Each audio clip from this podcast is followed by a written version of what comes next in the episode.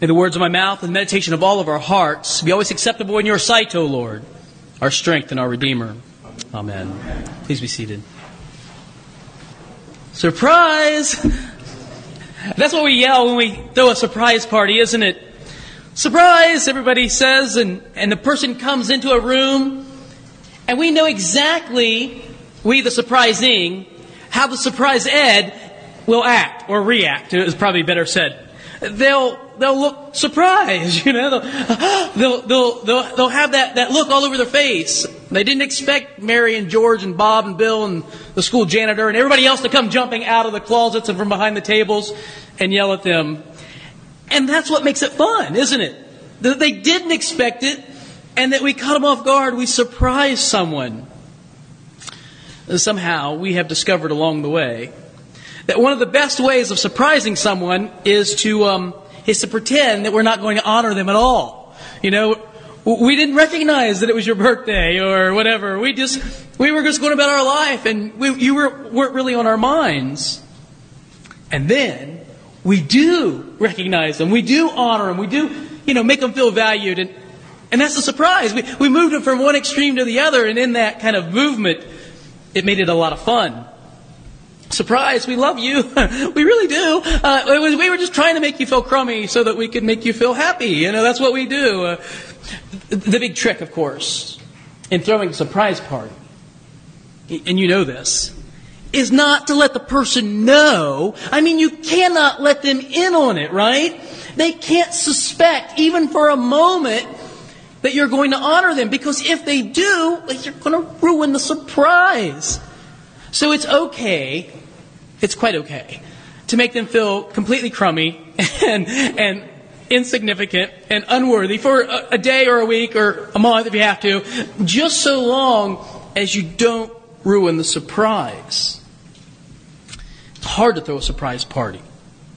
I think maybe what we should do for birthdays is start celebrating birthdays at the six month mark. You know, like, so if your birthday's in July, we could throw a surprise party for you in January. Because then you would be really surprised, wouldn't you? You know, nobody's ready for that. Here comes a party six months ahead of time. The best surprises, the, the, the best opportunities to surprise people, though, are always ruined by expectations. I mean, that's how we ruin. I mean, how can you not expect, right? It's my 50th birthday. Surely my wife didn't forget my birthday. No, you idiot. Of course she didn't forget your 50th birthday, and you know she didn't forget it. And so, yes, you're going to be, you're going to be honored. My husband didn't forget that I was, I was going to be, you know, graduating from the bar, that I passed the bar. No, of course he didn't forget it. It's a big thing, and so of course he's going to surprise you or honor you. And we know that when we hit these milestones, people are going to want to honor us. But the sweetest way to honor somebody is by giving them a surprise, you know, to, to, to let them not know. And we would be able to if we didn't have this history that we share. This history of, of honoring people we love, which is what we're supposed to do. We know that we're going to do this. People know this. They know, you know, it'd be so much easier I mean, if you were the kind of person that routinely skipped birthdays, you know, you did like you didn't ever recognize people's birthday, or or your you know your husband or wife or or mother or father, you know, they they could really surprise you, right? Because one of the upsides of being a lifetime of inconsiderate behavior is that you can really surprise somebody. But that's not how decent people act. That's not how we're supposed to behave. And so we kind of give it away. There's another kind of surprise, though it's the unwelcome surprise. You know, this is the surprise you get when you go out on a cold, wintry morning and you put your key in your car, if you still have a key that goes in a car, and, or you push your button or whatever it is you do, and, and, and it doesn't start. That's not the surprise anybody likes, right? It's not the surprise that you want. Or the one where you walk into your kitchen and you didn't see the pool of water on the floor and you, that's not a surprise anybody's looking forward to at all, is it? We have a son in our family. Um, we have four sons, but one in particular that I'm thinking of, who thinks it's quite the joy to spray down a hardwood floor with pledge furniture polish. So that whilst you're navigating the dining room, you might turn a corner and find that it becomes much harder to navigate than you had anticipated. Especially if you're running through that dining room with stocking, you know, stocking feet, you know, you wipe out and, and go down. Let me tell you, when that has happened to me, and it has, I don't always say the most pleasant sort of things that go down. It's not always like, oh dear Jesus, thank you for that opportunity. Um, it, it sometimes comes out a little different than that. Because sometimes surprises are good and sometimes they're not. But listen to this surprises are always predicated on expectations. You know, we can be surprised when we're, you know, only when we're not expecting it to be. We're not expecting one to happen. You, you, need, you need some level of low expectations to be surprised. I expect to walk through my dining room and not fall down. Although I gotta admit, it is kind of funny when the dog runs through and she sort of slides a little bit. St. Paul writes his letters to the Thessalonian Christians.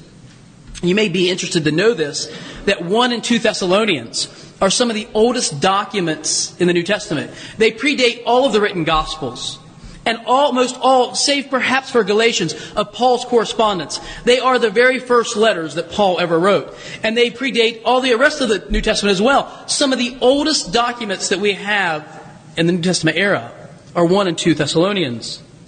Paul writes the first letter sort of to encourage this little church in Thessalonica, today called Thessaloniki. Um, but he writes to this little Christian community there, and he, he, sort of tells them three things. First of all, he wants to kind of um, encourage them and say, you know, that he came to there with good integrity. Because there are people who are out kind of slandering Paul's name, saying, you know, he doesn't have to make a buck on you. So he writes to them and says, no, that's not at all the case. He secondly writes to them to say, I want to tell you about the coming of the Lord because there was a lot of confusion about the return of the Lord. And thirdly, he writes to them to encourage them in moral purity, particularly because these Thessalonian Christians lived in an area of, of Greece where they had come out of a very pagan, sexual, licentious lifestyle. And so he wants to say, you don't live like those pagans any longer. And so that's, that's really the kind of purpose of the first letter. And the second letter is to kind of come back and to, to reinforce those issues. Particularly, he wants to talk to them about the return of the Lord. But I want you to notice that in the opening part of this um, first chapter, the second letter, he wants to encourage them in another area. Would you open your bulletins with me at the, at the epistle lesson and look down a few verses to verse 4? Kind of starts off with these, um, these nice words uh, about, um, about uh, his welcome from Paul and Silvanus, which is Silas and Timothy, talks to them about grace and peace to you. And then in verse 4, he says that, therefore we ourselves, that is Paul and Silas and Timothy, boast about you, that is, you, the Thessalonian Christians, in the churches of God, look at this, for your steadfastness and faith. If you had a pencil, this is where you would underline steadfastness and faith. In all your, look at this, persecutions and in the afflictions you are enduring. You're steadfast. You're faithful. In what? In all the persecutions, plural, all the afflictions, plural, that you are living with, all, the, all these difficulties. If you were to become a Christian in the first century, you would find yourself living as an immediate um, outcast of society. On the one hand, you had the Greek pagan world with its pantheon of gods, its, um, its, its loose mores of life. And here Christians are buying into a, a, a very, um, you know, a very structured moral lifestyle. And then on the other hand, you have Jews who viewed Christians as, as embracing a Jewish Messiah that was to them uh, not the Messiah. So you have the, the, the Greeks who viewed you as an atheist as a Christian, and the Jews who viewed you as a heretic. And to be in this position was very costly because oftentimes Christians were drug into court for worshiping an unsanctioned God, which was a very common uh, occurrence. So the, gods had to be sanctioned. Uh, the Christians would defend themselves and say, "No, this is the God of the Old Testament." And then they would be they would be pushed into other sorts of they they were actually physically persecuted. You could read about Paul's um, beatings, the, the physical persecution he suffered. They were also harassed by soldiers They were expelled from trade guilds. You know, if you were a, a, carpenter or a mason or whatever, you would be expelled from your trade guild because you would not offer sacrifices to the pagan gods. Your livelihood would be, would be hard, you'd face hardship in your livelihood and, and financial hardship would become regular. And then you were just basically viewed as weird and untrustworthy and, and, and a sort of person that, that people wouldn't want to associate with because you were worshiping this strange God, this God who was crucified on a Roman cross. And so Paul writes to these Christians. And here's what he says I'm proud of you. You hear that? I boast about you everywhere I go. I can't stop telling people how proud I am of these Thessalonian Christians because they're suffering and they don't give up. They're persecuted and they stand strong. Hardship comes their way, they don't roll over at all. Good job. Well done, Thessalonian Christians. Now, if I was following the lectionary, this is really where I'm supposed to stop. Okay? I'm supposed to stop right here. But I thought, well, you go down and finish up with the last two verses, 11 and 12 of the chapter. Whenever I see the lectionary skips five verses, I want to know immediately what's going on in those five verses. And, and you should too. I also checked the old lectionary, the 28 lectionary, and all five verses were in there then. So, you know, I knew this was going to be a juicy bit of information. Um, here's what we're not supposed to know. Verse 5. This is the evidence of the righteous judgment of God, that you may be considered worthy of the kingdom for which you are suffering. Our modern sensibilities go like this. If something difficult comes my way, it means that God is against me. you know, I can't tell you how many times I've been in a hospital when somebody says to me, Why is God punishing us like this? Or in a, in a difficult situation, why is God being so mean to us like this? Our sensibilities say, if God is with us, well then it's all sunshine, puppy dogs, and rainbows. And if it's not like that, that must mean that God is against us. Listen to what Leon Morris, who's a, a, he passed away a few years ago, Australian Anglican scholar. The very troubles and afflictions which the world heaps on the believer become, under God, the means of making us what we ought to be. The very troubles and afflictions which the world heaps on the believer become under God the means of making us what we ought to be. He goes on to say, suffering is not to be thought of as evidence that God has forsaken us, but evidence that God is with us. We don't want to hear this, you know. I don't want to hear this. I'm like, when, when, when somebody says, who would like to sign up for suffering? You know, I like run to the back of that line, don't you? Like, no, not me. Um, my son Benjamin, he'll take him, uh, but not me, right? Get somebody else. I don't really push Benjamin up there. I mean, I would, but I don't. Um, we don't want to think about suffering and persecution, hardship. But that's not really the difficult thing that Paul says. It's the second thing he says that's even more troubling to modern sensibilities. Verse 6. You knew it was coming, didn't you? Since indeed God considers it just to repay affliction with those who afflict you. And to grant relief to you who are afflicted as well as to us, look at this, when the Lord Jesus is revealed. Two things Paul says here that are really difficult for modern sensibilities. One is that Christian suffering will end with the return of the Lord. And by implication, not until then. We believe in the coming of the Lord Jesus. We say it in our creed every Sunday. But guess what, sisters and brothers? Until that point, you can expect Christians to suffer around the world. If you follow Jesus, you sign up for some level of affliction. But the suffering will only begin for those who inflict suffering upon the church. Verse 8. God will inflict vengeance on those who do not know God and on those who do not obey the gospel of our Lord Jesus. And they will suffer punishment of eternal destruction away from the presence of the Lord. I know, right? I mean, this is hard language. Nobody wants to hear this. Nobody. They're going to suffer eternal destruction. Ionis, into the ages forever, away from the very face of God. Well, that's what Paul says. Joe didn't say it. You know, don't get mad at me. Take it up with him. You know, the oldest literature in the New Testament eternal destruction. When I was in Africa just uh, uh, two weeks ago, uh, I, I, the very when I first arrived, the very first day, there was a um, there, there, was a, a talk on the persecuted church. Testimony, first-hand testimony from people, particularly on the continent of Africa, who were suffering the most. There, there was talk of beatings and kidnappings and rape, the burning down of churches and homes of people for one thing, for following Jesus. The All Saints Anglican Church I mentioned just a couple of weeks ago in Peshawar, Pakistan. 600 Christians had gathered in there just, just a little less than a month ago. Gathered in there on a Sunday to worship. An Anglican church in Pakistan. And two suicide bombers walked in and set off explosives, killed 130, injured 150 more. In Egypt, the Virgin Mary Church was bombed by a mob throwing Molotov cocktails at it, chanting Islamic State, Islamic State.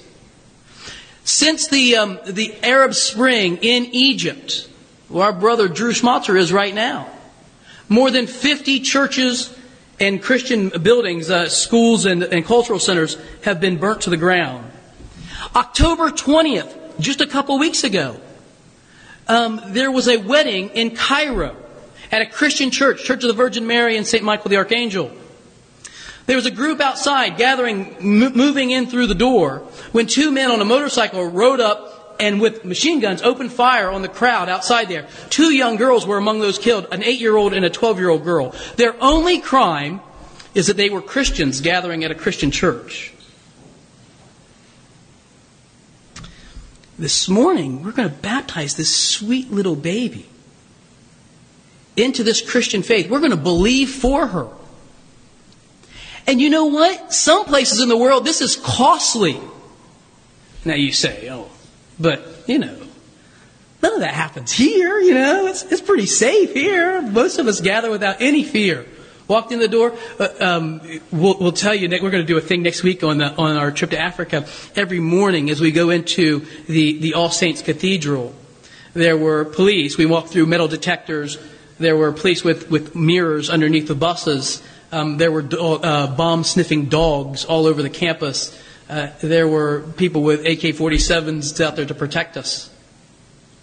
We didn't walk into any of that this morning. we, walked in a very casual, comfortable, hello, how you doing? And I'm glad. But there is persecution in the West as well, isn't there?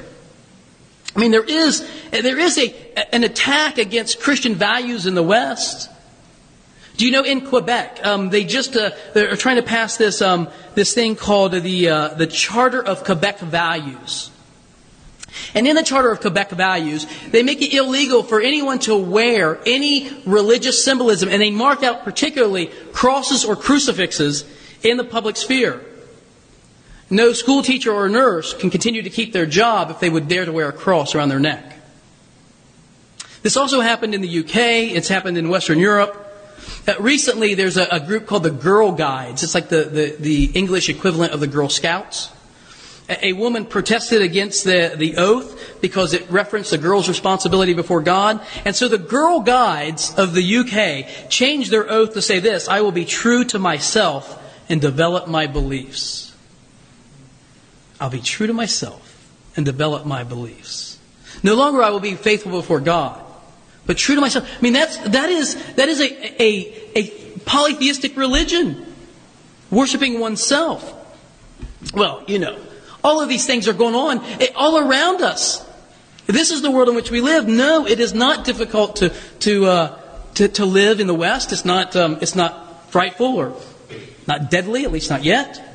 But our enemy, the devil, has found a way to try to silence, to try to ostracize, to marginalize those who believe in Jesus.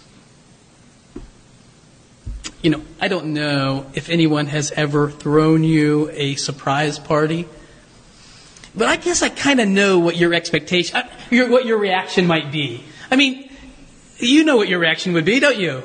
You would smile, you'd cover your mouth, you know, you'd look. You'd punch a little softly the person next to you because they're always the instigator, all right? You'd see all your friends, you'd thank them, you'd hug them, you'd kiss them, you'd embrace them. It'd be wonderful. A good surprise. It's always something wonderful to enjoy. And I can imagine what your reaction would be to, um, to going out on a January morning and trying to start your car and the battery is dead. Yeah? Or if you were at my house and um, and someone had sprayed down the hardwood floor and you were walking on your stocking feet and you had a cup of hot coffee in your hand and you shoo, wiped out. I know you. You're much more cultured than me. You know, um, your reaction would be much more uh, civil than mine. But it wouldn't be pleasant, would it? I mean, it might be just a little bit ugly because unwanted surprises bring about just as natural a reaction. I think, though, the Thessalonian Christians knew what it meant to follow Jesus. They knew that following Jesus came with a price. So they weren't at all surprised by the reaction of their culture. They were determined, despite the reaction of their culture, to follow him anyway, because they believed it was worth it. And the question to us this morning is do we feel the same way? In the name of the Father, and the Son, and the Holy Spirit. Amen.